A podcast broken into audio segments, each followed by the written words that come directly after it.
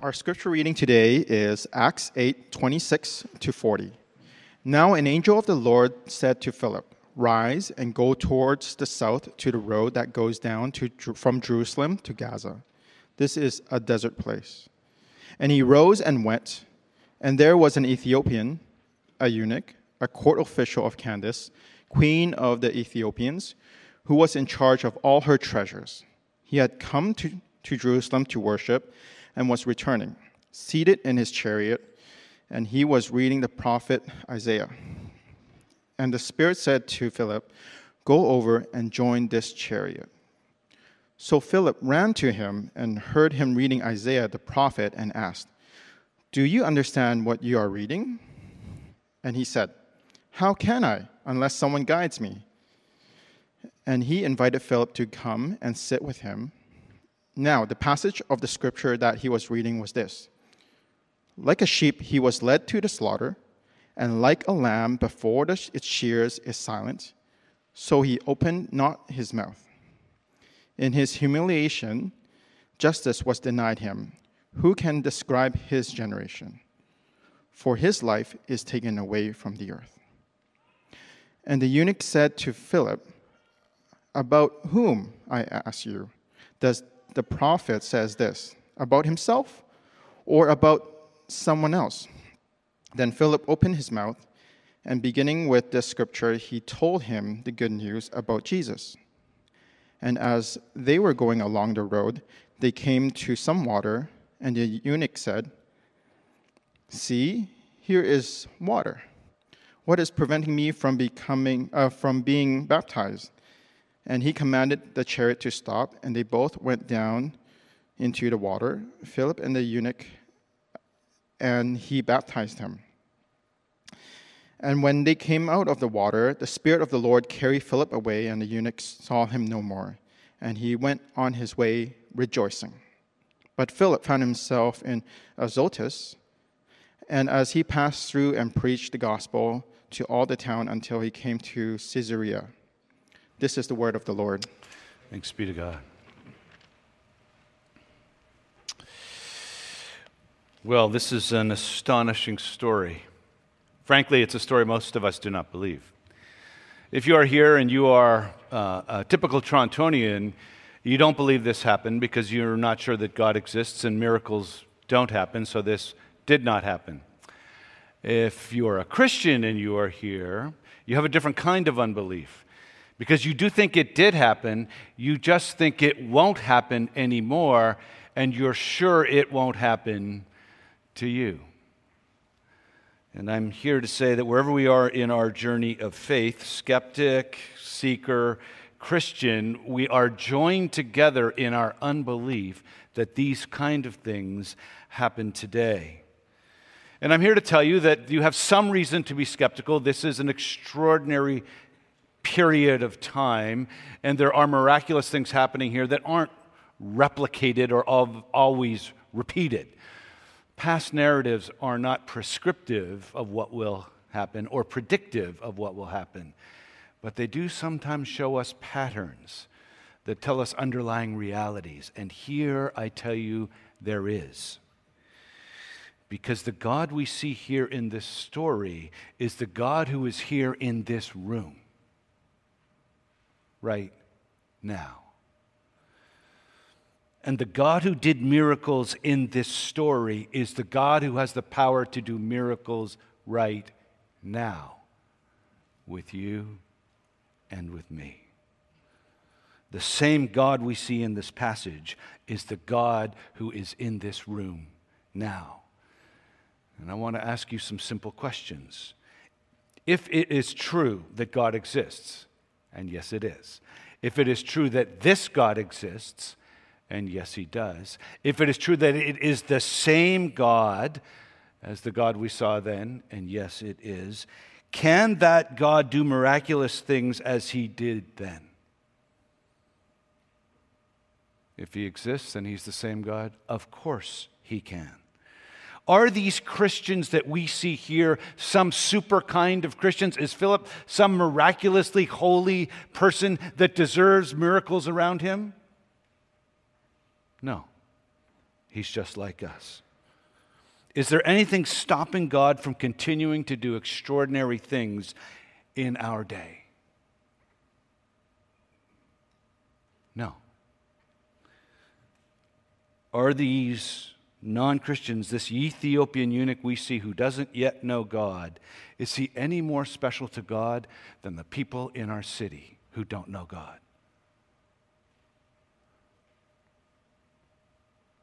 No.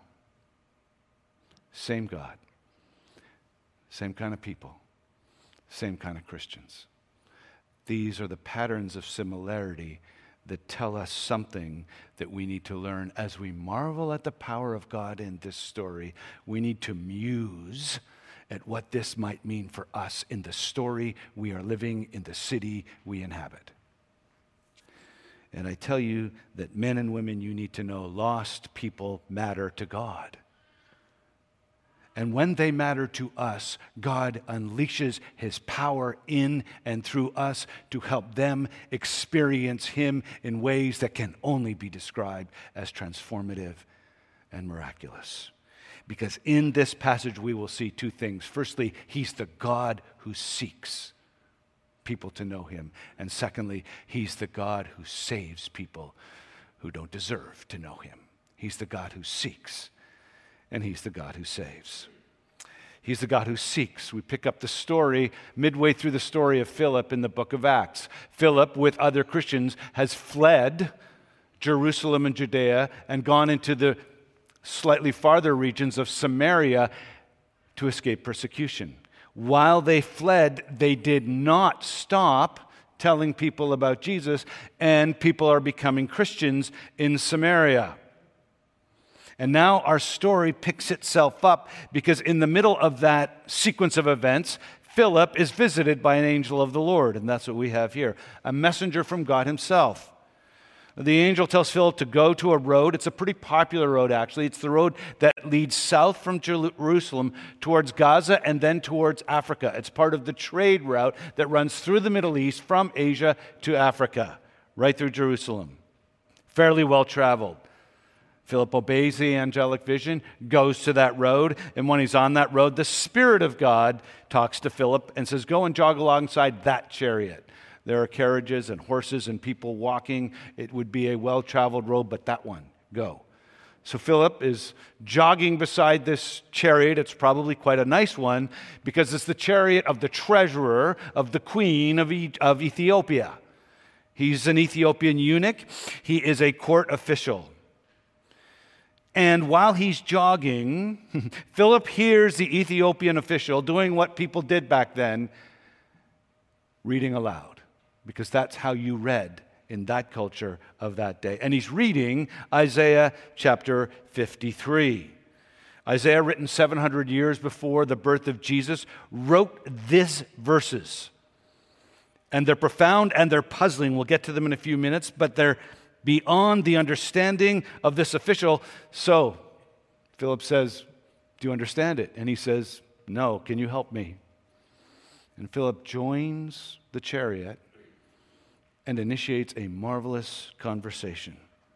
So let's stop right here for a moment and marvel at the sequence of events. Because if you're on that road, if you're traveling, you're just looking and there's all kinds of people going and there's people walking and there's a guy jogging beside a chariot who's having a conversation, a little unusual. Then he gets in, maybe he just needs a ride, you don't know. And to you, it's just nothing special. But we, the readers, know. And Philip knows. And the Ethiopian official will know that this is not something random, but a divinely arranged appointment by a sovereign God who knew exactly where and when the official would be leaving and got Philip exactly there, knew who the best person to talk to this official was. Philip was very good at sharing his faith. Knowing all of this, God arranged this appointment to seek this Ethiopian official out for himself in love implications. If you are here and you are investigating the Christian faith, or you are interested in the Christian faith, or you are doubtful, you need to know this. Your presence here is no accident. Your presence online is not random. Something made you tune in today, come here today. Some interest, some longing, some emptiness, some question, some sense of something missing. You may not even be able to identify it, but something brought you here. May I say, change the verbiage. Someone has arranged for you to be here. God is a God who loves you. He's the God who has, as the book of Ephesians told us, a plan to unite all things into one unity under Jesus Christ. He has gotten you here because He loves you. You matter to Him. He sent His Son into human form, human incarnate living for you. The Ethiopian official has no knowledge of this. He doesn't know about the angelic visit to Philip. He doesn't know about the Spirit prompting Philip. All he knows is that he's on his spiritual journey and he's been reading and he's been pursuing. He's some kind of a proselyte or convert to Judaism. As a eunuch, he's not allowed to officially become Jewish, but he came for a festival. He's got real spiritual interest. He sees himself as engineering his own spiritual journey. He has no idea that there's a God who's seeking him harder then he is seeking God. There are no coincidences, there are no random events when there's a sovereign God. God's love is being poured out in getting you here now, just like it was poured out on the Egyptian official. Ephesians 1 says, We've been predestined according to the purpose who works all things after the counsel of his will. God has you here. Know that. And if you are here and you are a Christian, know this God wants to use you like he used Philip. Because there are Ethiopian officials all over this city who are waiting for someone to explain the gospel. You may not get an angel visiting you, you may not get visions of all of this, but have you not ever felt God prompting you to speak? To someone. The God who sent Jesus and the Jesus who said the Son of Man came to seek and save the lost is seeking people. And he wants you to help him seek people by sharing with them what you know of him. I was on an airplane going to Vancouver with my wife. Um, we were headed to a conference about church planting. We had left Shayla with some friends. She was fairly young. Uh, normally, Sue and I sit aisle across from aisle so that we have maximum flexibility, but where you can also chat. For some reason, we got separated. We don't know what Air Canada did, but they did what Air Canada does well, and they had us separated by about 12 to 14 rows, and no apologies. So I sat down and I had a conversation inside my head, getting over the frustration of not being with my wife. What am I going to do with these five hours? And I felt the Spirit of God say, Why don't you bear witness for me? Okay, uh, okay, well, you know. So then I turned to the guy beside me. It was a 232 configuration. He's at the window. He's got the big, cool hipster Beats, you know, headphones on, and he's in his world. Okay, God, I guess I don't have to. and then I turned to look and see where my wife is, and as I'm turning back, there's a woman where she should be, and she's looking at me, and she's saying, Are you looking for someone? And I said, Yeah, I'm, I'm, I'm looking for my, my wife. Uh, we were supposed to be seated together, you know, hint, like you want to exchange with her. and she's like, Oh, I have a question for you. I'm like, Yes. She goes, Do you and your wife both work together? I went, Yeah. Oh, what do you do? well, we both work together. Uh, we're planting this church called Grace Toronto. You're, you're what? What is planting a church? So I tried to explain that to her, and I'm trying to get to my question. And then she says, Excuse me for asking, but you seem a bit young to be a minister in, in Christianity. What made you decide to do that? And I went, Oh, this is God giving me an opportunity to bear witness for Him. So I stopped trying to get my wife there and turned and said, Well, let me tell you how I got here. And I shared my testimony of how I had become a Christian many years before when I was in law school. Men and women, I almost missed it. we regularly miss it because we don't think God can do this kind of thing, and we definitely don't think He can use us. God divinely arranges appointments because God's commitment to seeking and saving the lost is greater than ours. And He's calling us to align ourselves with His heart. God seeks. Secondly, God saves. Now, when, when we talk about how God saves people, we have to uh, clarify some things. We recognize there are a great variety of ways that, that this happens. People become Christians through different paths. Some very suddenly, they're leading pretty selfish lives, pretty whatever lies, not thinking about God at all, and some massive event happens and they become Christians within months, maybe even weeks. I remember being in Ecuador once and hearing that story from somebody. Other people have a spiritual journey that takes much longer.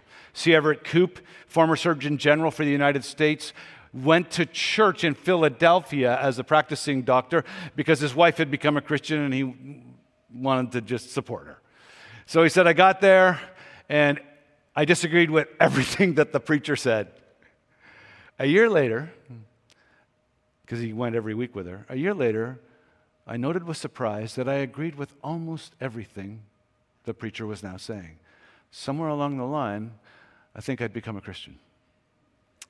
There was a young man back when we were at Rosedale School of the Arts who was making very significant money. He was single, and he was in the banking world, and he was making gobs of money, and he was bored. And he thought, My problem is I've got the wrong profession. So he wound it up and he took some of his savings and went to Hollywood and decided he's going to get involved in making movies. He loves movies. He did that for a few years, and that didn't satisfy him either. So he came back, got on the Bay Street, started making gobs of money again, but found himself very empty. And then he remembered back when I was in university and went to Ivey School of Business, there was a Christian there who was very distinctive by his love, his joy, his integrity. Maybe he has some answers to these questions that are beginning to grow in my mind and in my heart. And so he called that person up, found him, reconnected with him, and that person said, Well, I know a church for you. They, they let you ask questions. I don't go there, but come with me to Grace Toronto. So he came with him once, dumped him there, and left him. For three years, every week, this young person sat and listened. And after three years, he made an appointment with me. And he said, uh, I think I want to be baptized, but I don't know the last step. I believe in Jesus. How do I become a Christian? All I did was take out Ephesians 2 and say, By grace you've been saved through faith, and this not of yourselves. It is the gift of God. Do you want to receive the gift? Just trust Him. And he prayed and trusted Jesus, and Jesus came into his life. We all have different journeys. But I want to say there are patterns to our journey. And two particular ones are present here that I find present in every spiritual journey. The first one is preparation of the heart. And the second one, excuse me, is personal encounter with Jesus. Preparation and personal encounter. Preparation, there's a period of time where a person journeys in life and they become prepared to hear the gospel with some level of acceptance or adherence. That's happened in this story. This Ethiopian official has somehow come to believe in the God of the Jewish people. And he's willing to read the prophets who speak about his work and what he's going to do. That's a huge step of preparation because in Africa, most religions were animistic or polytheistic, at least almost every religion in the world at this time, actually, every religion in this world, except for Judaism and this new thing called Christianity, were polytheistic. They had multiple gods. To go from there to believing in the one God of Israel was massive. He had been prepared.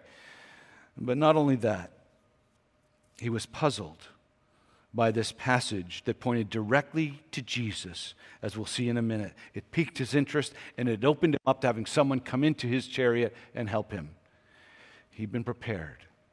But then a personal encounter happened.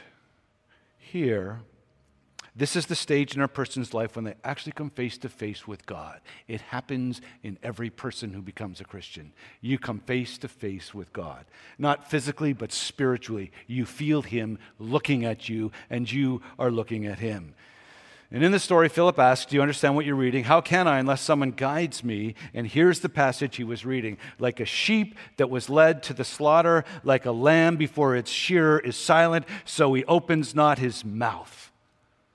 Who is he speaking of, this prophet Isaiah, written 700 years ago? And that's the question the Ethiopian eunuch has. And the answer Philip has is someone who just died a couple months ago and rose again. Let me tell you about him and about this prophecy. You see, it's a weird passage, but it's a beautiful one because it puts you face to face with Jesus himself. Men and women, Jesus, through his word, by his messenger Philip, is meeting with the Ethiopian and coming face to face. This is how you come face to face with God. You meet Jesus when you hear the gospel, usually explained to you by a Christian. A Christian mediates this encounter between you and God. It's what happened to me in law school. It's what happened to every single person I know who's become a Christian. Either they read it in His Word and get it directly from reading it, or they read it and have it explained as is more normal and is what's happening right here. So, here, now, so that you and me and we can all encounter God, I'm going to do what Philip did. I'm going to tell you what that passage meant. Jesus is God, God the Son. God come down from heaven by the predetermined plan of himself and of his Father and entered a human flesh to become human so that he might be able to die for humans like you and me who don't deserve him. Die he did. On a cross he died innocent, sinless man left for dead for you and for me. Why did he die? Because our sin made it so we can't enter in to the presence and communion and love of God. Our sin is a block. Our sin is a cancer. Our sin is a stopper. And Jesus came to take the stopper away and stop the power of sin to stop us from being with God. Your sin and my sin separates us from God. All have sinned and fallen short of the glory of God, and the wages of sin is death. And Jesus came to pay those wages by his death so we have life. Our moral rightness is not right enough. God planned from all eternity. God planned to rescue us from this inadequacy, to rescue us from this judgment, from our guilt, our corruption, our misery, because He loved us. He sent Jesus to us, and Jesus was despised and rejected. Let me read the rest of the relevant passage in Isaiah 53. He was a man of sorrows, acquainted with grief, and as one from whom men hide their faces, he was despised, and we did not esteem him. Surely he bore our griefs and carried our sorrows, yet we esteemed him to be stricken, smitten by God, and afflicted. He was pierced for our transgressions and crushed for our iniquities. Upon him was the judgment that brought us peace. With his wounds we are healed. All we like sheep have gone astray. We have turned every one to his own way, and the Lord has laid upon him the sin, the iniquity of us all men and women, that's Jesus, and he's here now. Crucified, risen, ascended, waiting to meet with you right now. Meet with him now. Encounter the God of infinite love and grace who comes in mercy to you, having died for you and risen for you. Look in his face Feel his forgiveness, sense his love, confess your sins, experience his grace, and appropriate his joy. Give him your life. now. If you've never done it, do it now. Ask Him to come in. If you've done it before, thank Him for that and experience His grace anew now.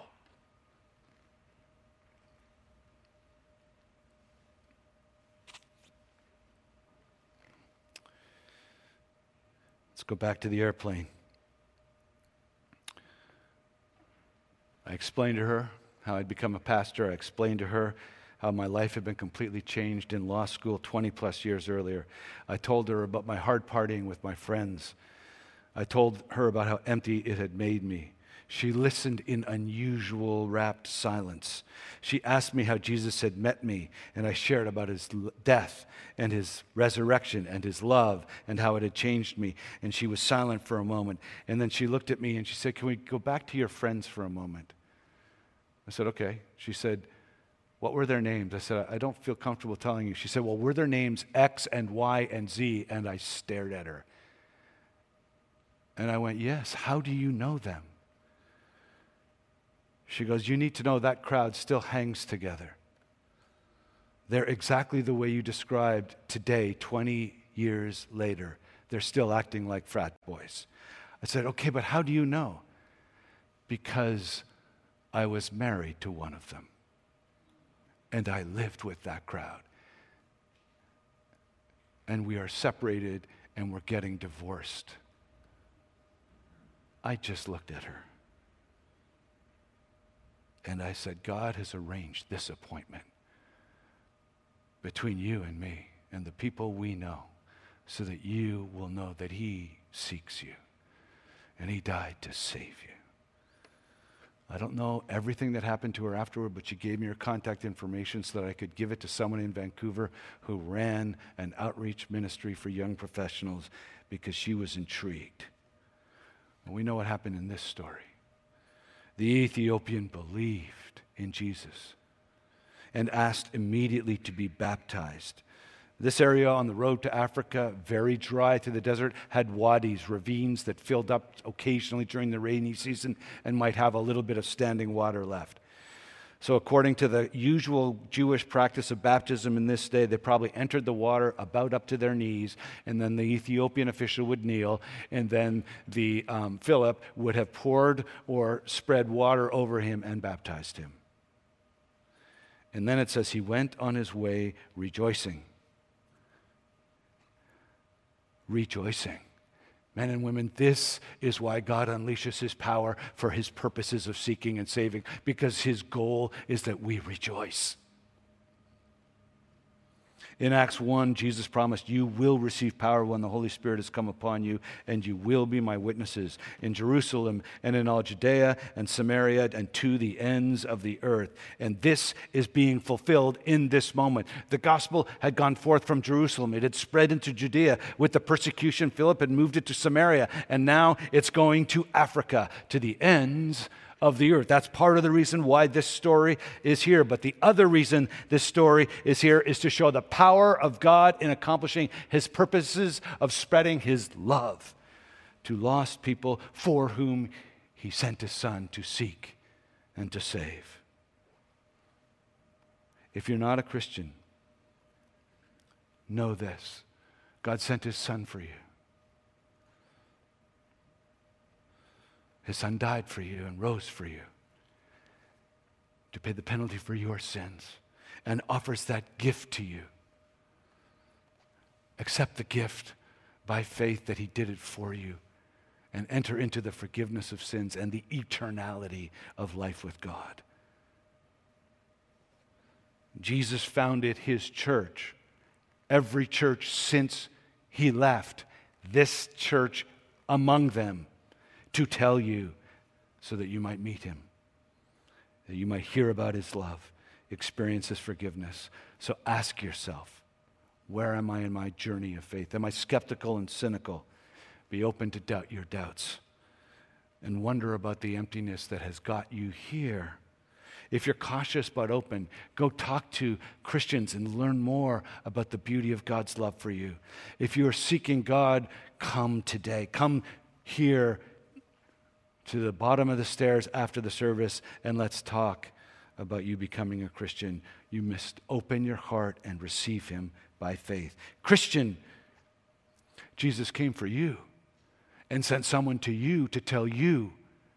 Someone was Jesus' witness and ambassador for you to be here as you, his child, and now he's calling you to do the same for others. It's our turn. Take the excuses that stop us from bearing witness and burn them because excuses they are. Oh, it's not my gift.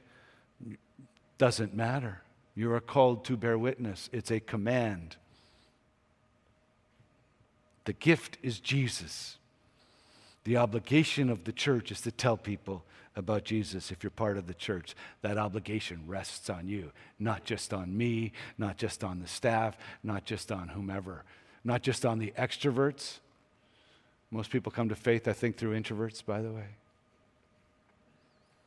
It's not my gift. I'm not adequate. Really? Jesus said in Acts chapter 1 is the Spirit will make you, give you the power to be his witnesses. It's not more training. It's not more classes. Power doesn't come from classes. it comes from him. The most effective witnesses for Jesus are not usually the most intellectually trained, they're the most joyful. Because it is rejoicing that our heart knows it wants. It is joy our heart knows it needs. Some of us are saying, Well, I, I want more maturity before I go out and start being this kind of an ambassador or witness. I don't think you understand maturity. Who taught you that maturity was learning more stuff? Have you ever seen a PhD? You've, almost all of us have, eh, at this point, interacted with someone who has a PhD. Does that automatically make them mature? Sorry, you PhD people. You're not automatically more mature because you have more learning. Maturity is not an issue of learning. Maturity is an issue of owning the responsibility that is yours in the season of life you inhabit. Teenagers, you know this. Teenagers are famous for wanting to be more adult. So they want their parents to take them to the malls, to get them to shopping so they can dress more adult. But dressing the part doesn't make you the part. Maturity is learning to cook for yourself, clean for yourself, pay for yourself, and then Next level of maturity, learning to do it for others, learning to pay for others, take care of others. That is what maturity is. You can't be a mature Christian until you start to listen to Jesus' command to go and make disciples. The last command he gave to his disciples after three years of maturing them, he said, All authority in heaven and on earth is given to me. Go and make disciples of the nations. That is maturity. Do you seek maturity? Seek to bear public witness. Start seeking divine appointments. How do you do that? Firstly, ask the Spirit to prompt you. Secondly, be public about your faith. Now, you'll just put a little seed in there and you know, what did you do this weekend? No, oh, I did this, this, this. I went to this party, went to this, went to the Harry Potter. Okay, what, well, I went to church. Oh, silence uncomfortable silence. Colleague won't speak to you for three weeks, but he's watching you relentlessly because you've changed the game. Now you're bearing public witness in everything you do. You've just multiplied your impact spiritually. If it's a skeptic who needs their faith deconstructed, live that kind of life in front of them. If it's a cautious but open person, encourage them. Have a quiet beer with them. Ask how you can pray for them. If it's someone who doesn't know how to become a Christian but is there, take out Ephesians 2 and just read verses 8 and 9 to them. I have led, on average, 10 to 12 people to faith every year that I've been a pastor here, except for COVID. Just before COVID, I was leading because of what you had done in the hard work of preparing them and bearing witness and them not knowing how. They would come to me and uh, you know, you're the closer dan. You know all the tricks like how to do it. I go yeah here's the trick. I read ephesians 2 to them because god has prepared them and that's all i do. Now you know my secret. You can do it too. Rex said last week in his profound sermon there is no U Haul carrying a person's belongings behind their funeral procession. We leave our worldly possessions behind when we finish our time on this earth. So it is.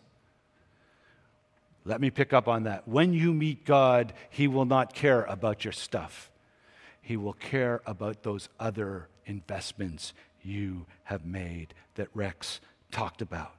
When this life ends and you rise and meet Him physically face to face, there will be things behind you, the fruit that you have borne in this life for Him the spiritual fruit of joy you have deposited into the lives of people. That is your true legacy. That is what you and Jesus will rejoice in when you get to meet him face to face. When Philip died and he met Jesus, part of his joy as he entered was the joy of the new life and the new joy that the Ethiopian official had had. And Philip, who preceded us, got this from Jesus himself, who we hear when facing the cross in Hebrews 12, we're told, For the joy set before him, he endured the cross, despising its shame. For the joy set before him, men and women, let us seek and save those who do not know God. And if you do not know God, there is a God who's calling us to help you realize he, above all, is seeking to save you. Let us pray. Father, I thank you and I praise you for your goodness and your grace.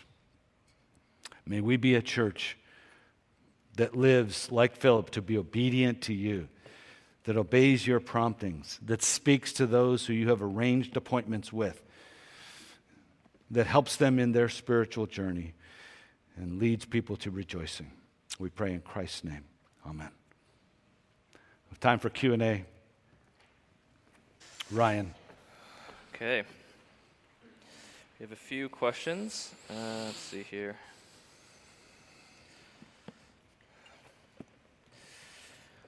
Um, first one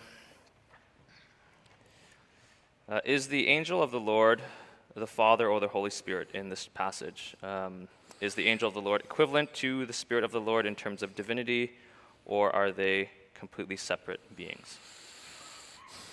I don't know. Great question. Uh, scholars are divided over it. Some think it, it's two manifestations of the Holy Spirit because in the Old Testament, the angel of the Lord, we now can see in many cases, was Jesus Christ himself prior to his incarnation appearing to us. So maybe that's who it was. Uh, scholars are wondering if it was actually two different people or the Spirit of the Lord and just described in different ways. So it's a little unclear. Great question. Okay, another one. Um, why does God seek out certain people but seem to not seek out others? This may seem like God is unjust in choosing some people and not others. I repeat, I don't know. we have expert questioners and a really dumb answerer today. Um, there's a profound mystery in the particularity of that issue of whom God seems to seek, and particularly whom he seems to seek savingly, to use the word we've been using. It does, Scripture is fairly clear that when Jesus says to his disciples, You did not choose me, but I chose you, that we are given a certain amount of freedom as humans, but that freedom is circumscribed. It's circumscribed by the context we live in, by the training we have, and by our own nature, which inclines towards selfishness and self dependence. And so we need help to stop depending on ourselves and trust in Jesus. Jesus says this. We know this that God does choose.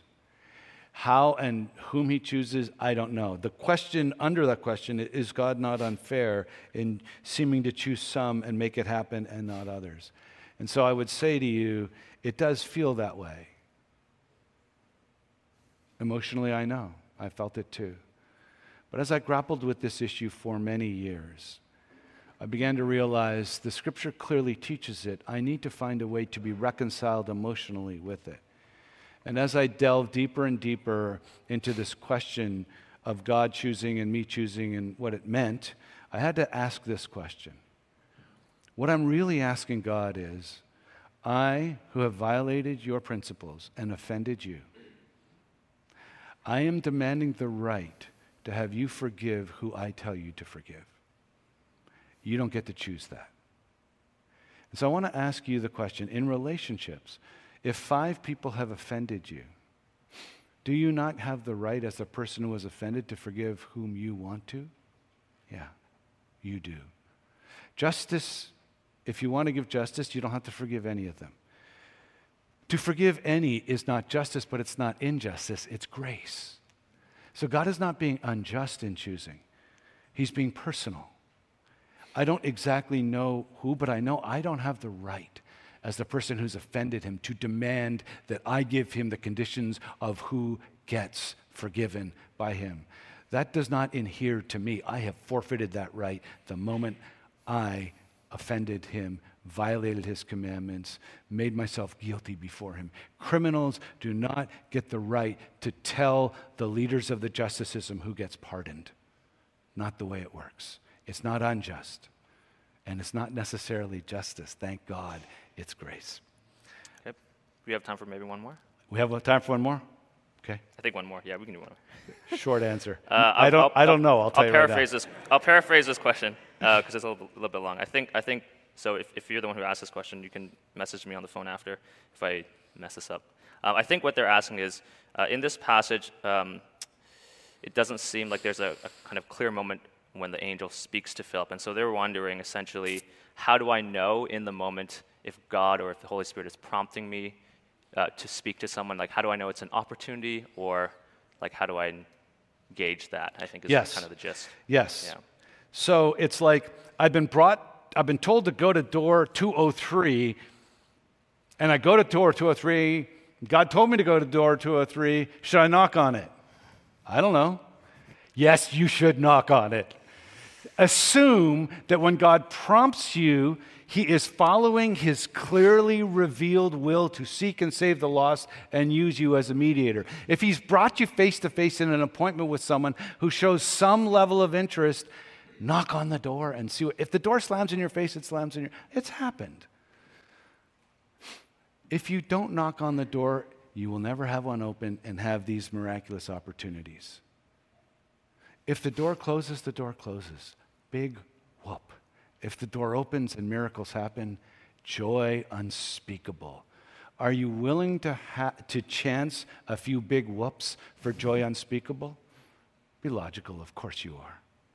There's no joy greater than seeing someone's life completely changed by the joy of the gospel. And with that, I think we will turn to the table of Jesus. Jesus,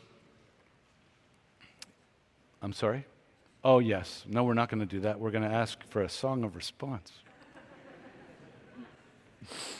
There's more that I don't know than just those questions. Please stand as we respond in song.